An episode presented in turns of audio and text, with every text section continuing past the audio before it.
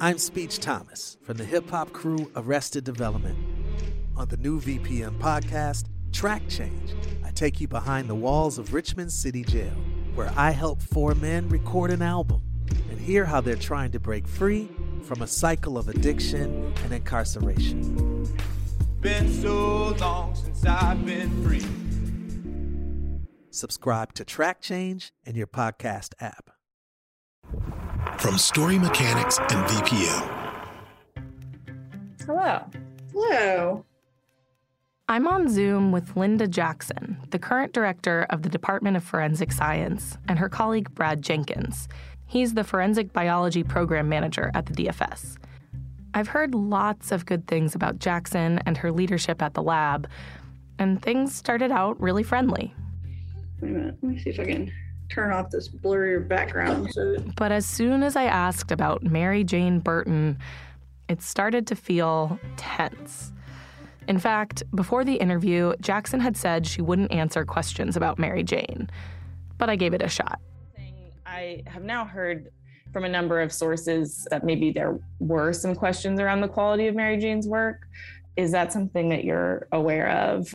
well, I I had said initially that I wasn't going to talk about Mary Jane Burton, and so I I, I have no information directly about her, um, which is why I I am not going to talk about her history and and uh, because I don't really have direct knowledge, and so I don't feel that it's appropriate for me to talk about.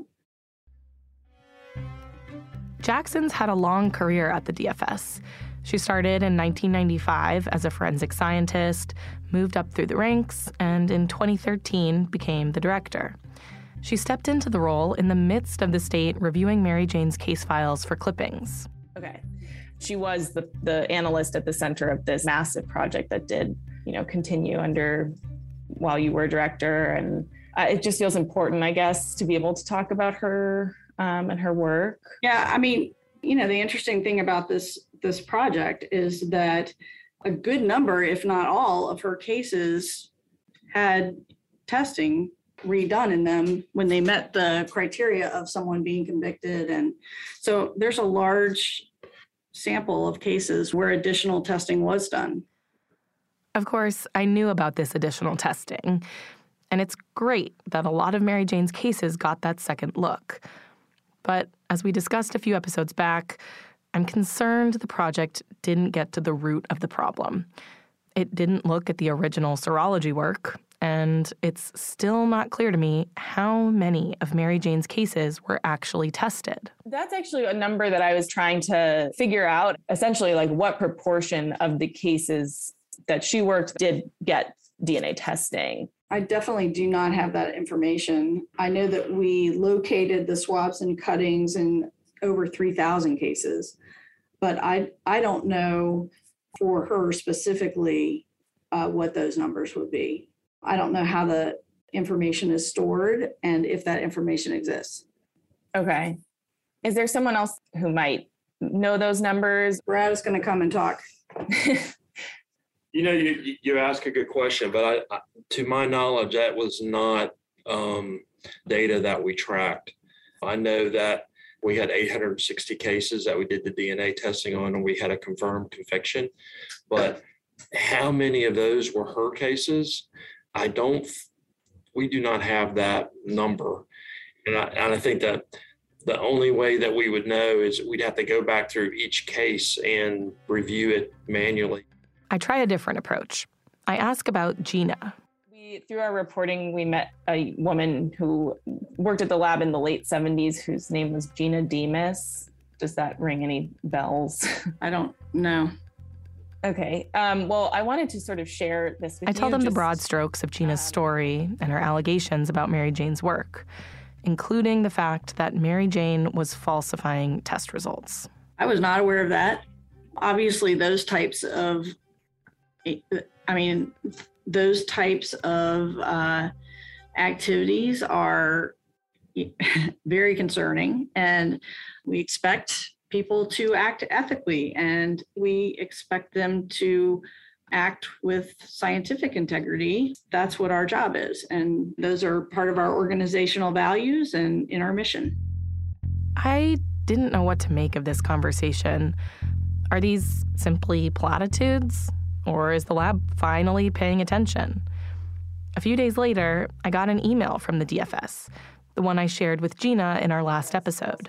Examination results in certain cases. The department is an accredited forensic laboratory with an ethical and professional obligation to investigate these types of allegations. Boy, can I have a plaque that says that? I mean, an investigation certainly sounds like the kind of accountability that is needed here. But before we get too excited, what should we expect from the DFS? What is the lab's record of reviewing misconduct within its own four walls? In this episode, we take a deeper look at the Virginia lab, and what we find is a problem much bigger than one forensic scientist. I'm Tessa Kramer, and this is Admissible.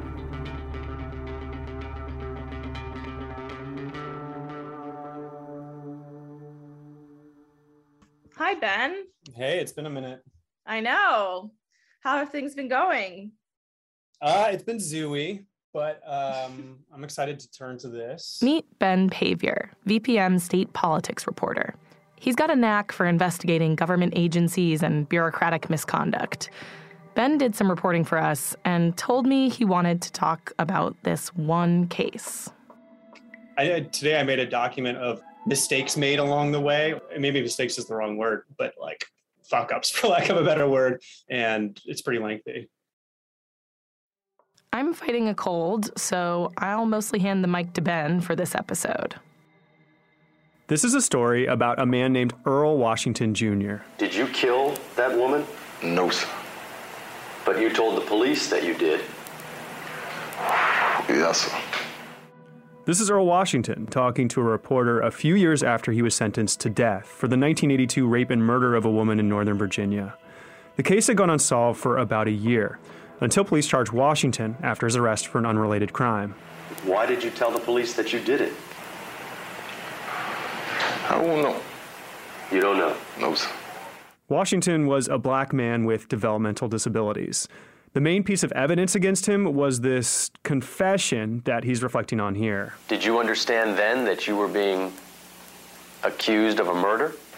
No, sir. It was a confession riddled with inconsistencies following a long police interrogation. Despite this, Washington was convicted and given the death penalty. At one point, Washington came within nine days of being executed. He would later say he could hear the electric chair being tested from his cell. Washington's lawyers managed to get a temporary stay of execution. But a few years later, his execution date was looming again. This time, DNA had entered the forensic picture. For this reason, Governor Doug Wilder orders last minute DNA testing on some of the crime scene evidence a semen stain from the perpetrator of the assault. And based on the results, the governor calls off the execution. He commutes Washington's sentence to life in prison. But what's strange here is the state refuses to share the actual DNA results. They won't even share them with Washington's attorneys. That is until a really surprising moment about six years later. Tonight on Frontline, the case for innocence. A Frontline reporter takes an interest in Earl Washington's case. Washington is still in prison, serving his life sentence. The reporter, a documentary filmmaker named Ofra Bikel, sits down with the director of the lab, Dr. Paul Ferrara. Paul Ferrara is a name we've heard before. He's the guy Gina first approached to try to get the lab to do something about Mary Jane Burton. Later, he'd become the director of the lab, and it's under his leadership that the Virginia lab begins to establish itself as a pioneer in the use of DNA technology. So, Frontline asked Ferrara about those mysterious DNA results, the results that were enough to commute Washington's death sentence to life in prison, the results that the state had kept under lock and key. When Frontline asked Dr. Ferrara for the test results of the blanket, to our surprise, he handed them to us. With cameras rolling, Ferrara decides to share the results of the lab's DNA testing. The results of the test were explosive. Earl Washington was definitively excluded. The results of our testing on the blanket are much more definitive in being able to eliminate Earl Washington as a possible contributor. That's Ferrara there.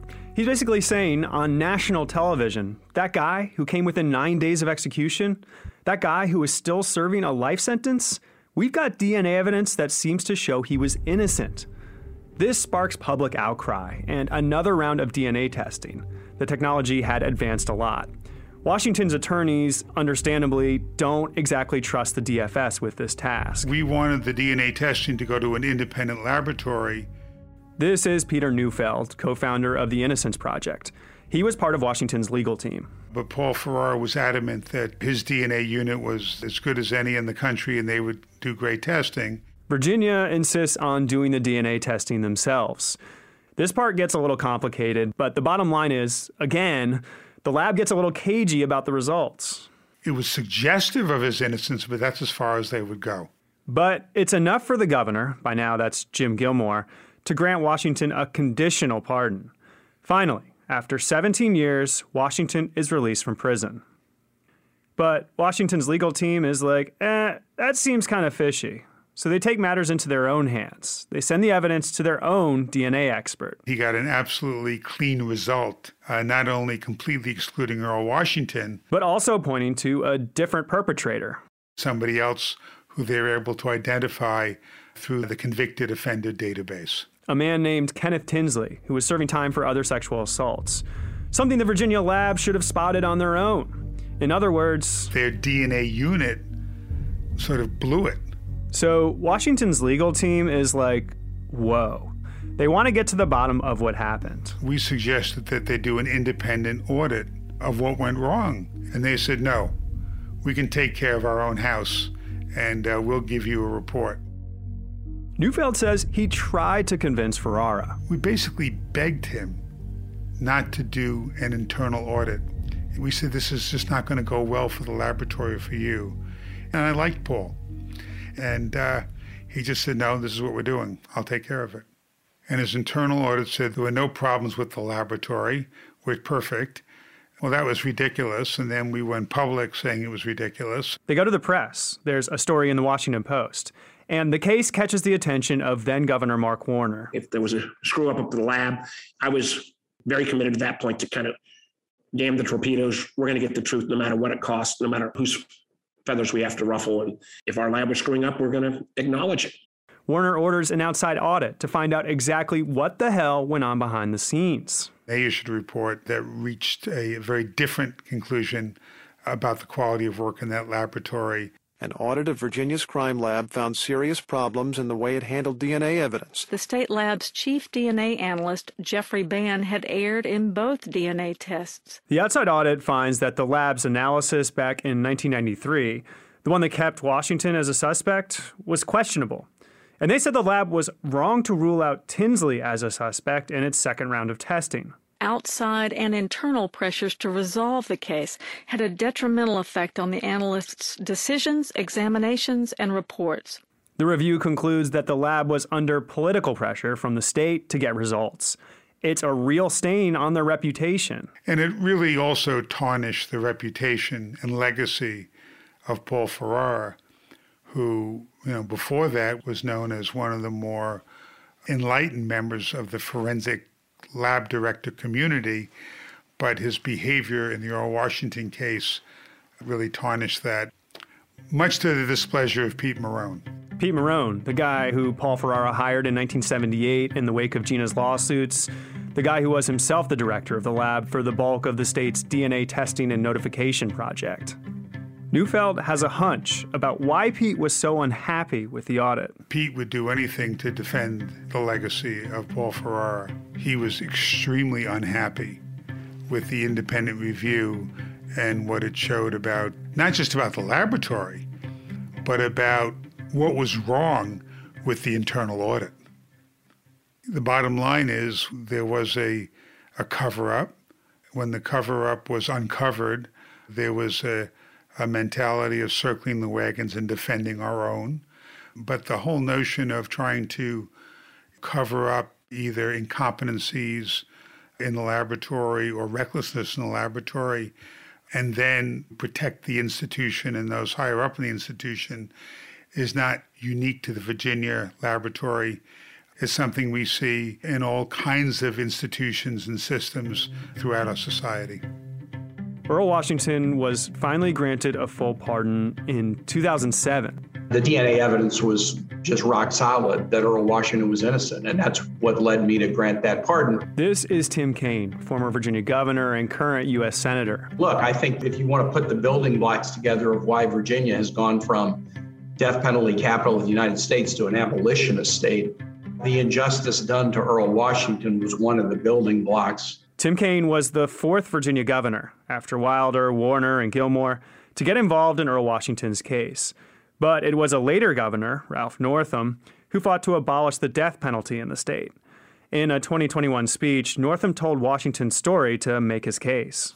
This innocent man came within nine days of being executed. Ladies and gentlemen, we cannot do that in Virginia. If 10 days had passed, we would ask ourselves today how did Virginia execute an innocent man? You gotta wonder if there hadn't been so much public attention, would the state have ever released the DNA results? Without that independent audit, would we even know about the lab's mishandling of this case? But there's something else, something that didn't even come up in the audits, something arguably even worse. While Washington was sitting on death row, the state was sitting on blood tests that should have excluded Washington as a suspect from day one. More on that after the break.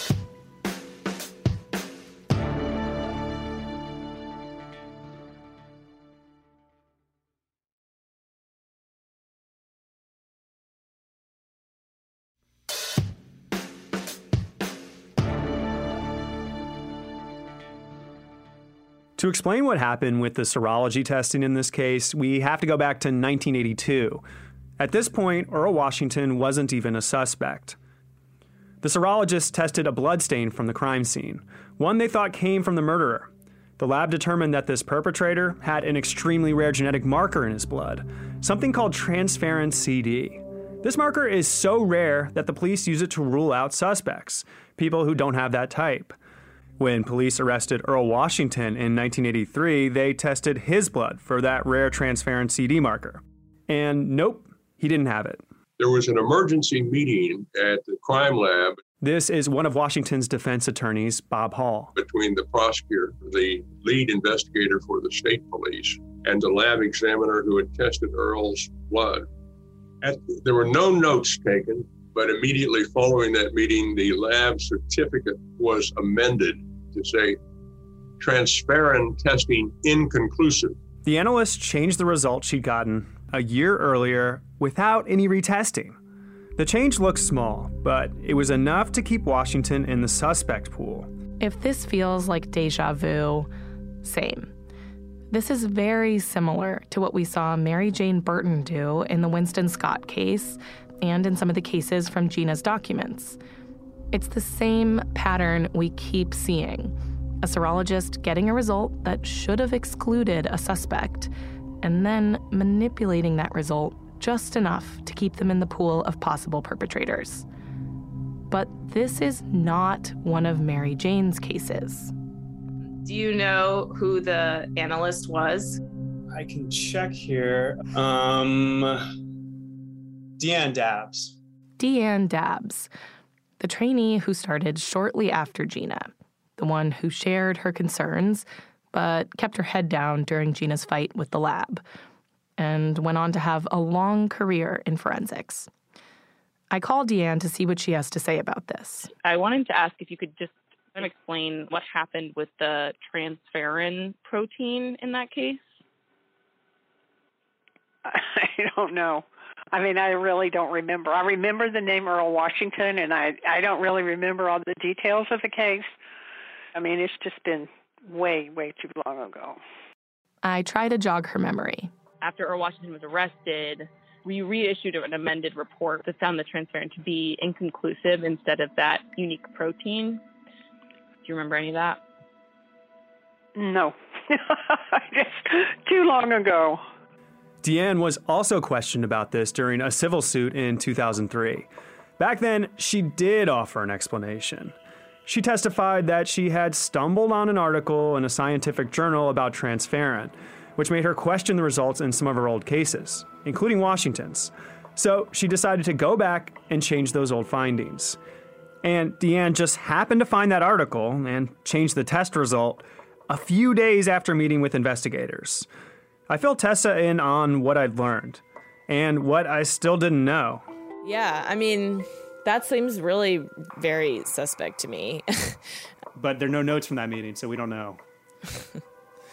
I mean, isn't it kind of crazy? That was a meeting, was it between the police officers or the prosecutors and Deanne? So I think it was state police, the local prosecutor, and local police. And then Deanne. I don't know. Am I wrong? Does it seem like maybe those people shouldn't even be having meetings? That's the thing. Like, is this common? But then the, the timing of her going to change it is just like such a red flag, right? And so I tried to find that journal article she was talking about. I dug into like the archives of the Journal of Forensic Science from 1983, which, which is when she says this all happened. There are 126 results, and there's just nothing remotely related to like blood proteins, transferrin, like all the keywords. Now, I didn't read every article in the Journal of Forensic Science. I could have missed it. So we can't totally rule out Deanne's explanation. Still, hearing that Deanne was the analyst in this case, it kind of rattles my understanding of the story I've been telling. Deanne may not have taken a stand the way Gina did back in the 70s, but I've always seen her as one of the good ones, like a good scientist. Gina, too. She describes Deanne as meticulous, no bullshit. So, what does it mean if one of the good ones is susceptible to doing this kind of thing, too? It wasn't just Mary Jane Burton. Here's Peter Neufeld again. When something goes wrong, there's a tendency to say, oh, well, it's just her. To just say it was one person's fault and make her the scapegoat, that doesn't sit well with me because any competent laboratory would uncover those problems of competence or negligence. And if they didn't, then they're to blame. These are systemic problems. Uh, you can't just look at one person. You had a similar problem with uh, Dabbs in the Earl Washington case. In the Keith Harward case, which was another case you may have come across. I have come across this case. Keith Harward was wrongfully convicted of a rape and murder. He served 34 years before DNA testing cleared him. When we went back and looked at the original serology work in that case, Keith Harward was excluded. But the analyst called it an inclusion. This wasn't Mary Jane Burton, and it wasn't Deanne Dabbs. It was another analyst, a guy named David Pompasini. But it's the same story. The serology results should have excluded a suspect long before we could test the DNA. It's only after you get the exoneration that you do that deconstruction. You go back and you look at all the other evidence that was used against Keith, and you find out that a police officer engaged in misconduct, and you find that the forensic serology analyst working for the state of Virginia lied about the results. Whether the analyst lied or was just incompetent, we can't say for sure. But the Harward case prompted another review at the DFS, this time of the serology work. The DFS analyzed about 200 cases from the analysts in the Harward case and some others. And this review was led by Brad Jenkins. He was on Tessa's call with the DFS director, Linda Jackson. And what did the review find? And uh, today we're going to talk about the review of serology cases. Here's what Jenkins said at a public DFS meeting in 2020. Based on the current review, no duplication of the issue was observed uh, in the Harward case and no identification of other isolated or systemic issues that would warrant continued review of additional cases. No further reviews are recommended. Hey, are you Brad? I'm Brad. Hey. Come on in. Sorry, I got a bunch of gear here. No, that's all right. Nice, nice to see you.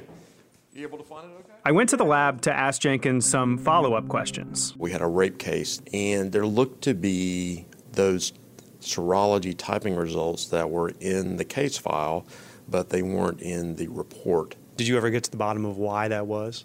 We, we don't really know. You know the, um,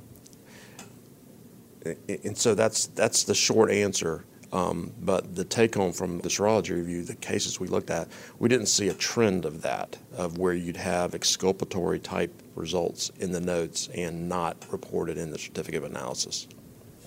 Some of the attorneys involved in the case were starting to talk about, hey, why is this here? We also saw in the case notes. And so we decided to go back and look on our own to say, hey, is there is this a trend out there that we need to be concerned about, or is this an isolated incident?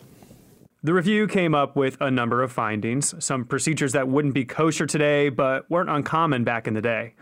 But one thing caught our attention. Another thing that, I, that you all talked about is that there's some sort of typographical error. Can you explain what that might have been?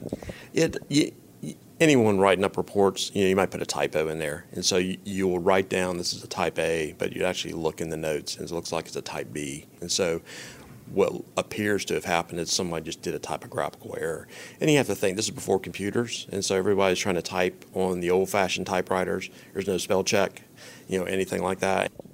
I mean, I don't know how you would know this, but is there any chance somebody deliberately would have changed those results? Or it, when we saw the typo, one of the cases that you're speaking of, even with the typo, it didn't match the defendant, and so we we really didn't come across cases that I recall where someone had, it looked like someone had gone in and changed all of the reporting results to match the defendant, even though the notes said something different.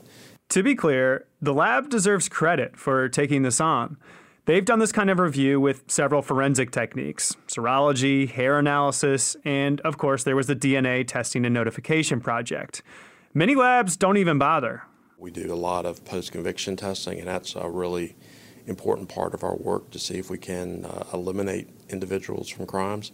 But Peter Neufeld says the review was inadequate, plagued by similar problems we've seen with the lab's other audits and reviews. We didn't get to see all the raw data. We don't know the extent of the audit.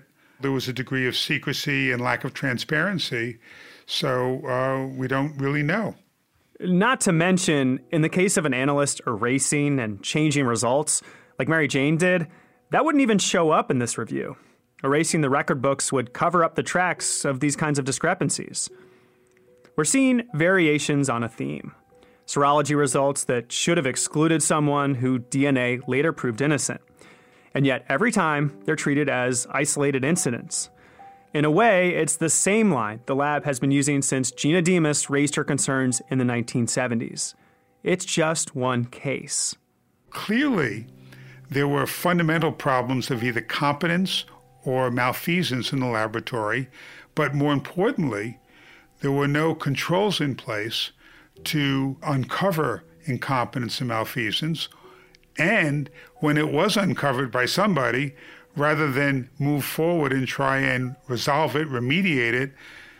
Instead, it's let's repress it, suppress it, let's go after the whistleblower and protect our own. And this is why we don't have a lot of confidence in the lab to review and respond to the concerns about Mary Jane Burton's work. To review Gina's claims and Mary Jane's entire caseload thoroughly and transparently. There's just too much of an incentive for the lab for any crime lab to diminish the scope of a problem. Prosecutors, government officials, police, and uh, lab directors are petrified that it's not simply, you know, one exoneration here, one exoneration there, but if you lift that rock up and you see all the pus and bile that's beneath it, you may be talking about dozens or hundreds of cases.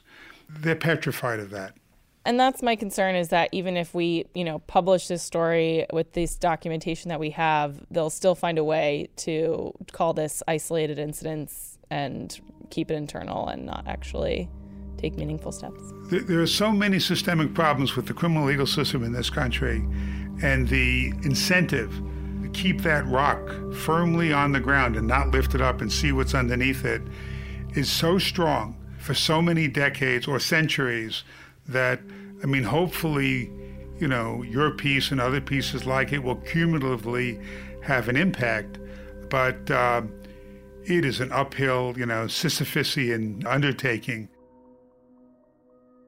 I can't unsee everything that I've learned about Mary Jane Burton, serology, forensics more broadly.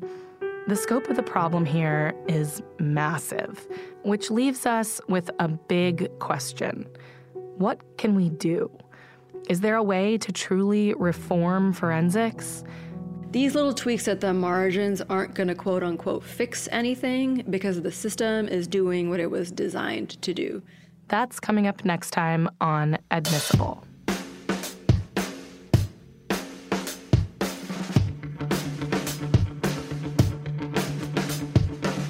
Admissible is produced and hosted by Tessa Kramer. Our executive producer is Ellen Horn. Original reporting by Tessa Kramer and Sophie Behrman, with additional reporting by Ben Paviour and Whitney Evans. Our editor is Danielle Elliott, with additional editing by Ellen Horn. Our production team is Dana Bialik, Chloe Wynn, Gilda DiCarli, Leslie Nair, Kristen Vermilia, and Kim Naderfane Peterson. Gavin Wright is VPM's managing producer for podcast. Meg Lindholm is the director of podcast production. Sound design and mix by Charles Michelet. Music by Del Toro Sound and Story Mechanics. And with additional music by APM. Our theme music is by me, Brian J. Howard of Del Toro Sound. Admissible Season 1 Shreds of Evidence is produced by Story Mechanics and VPM, Virginia's home for public media. We are distributed by iHeartMedia.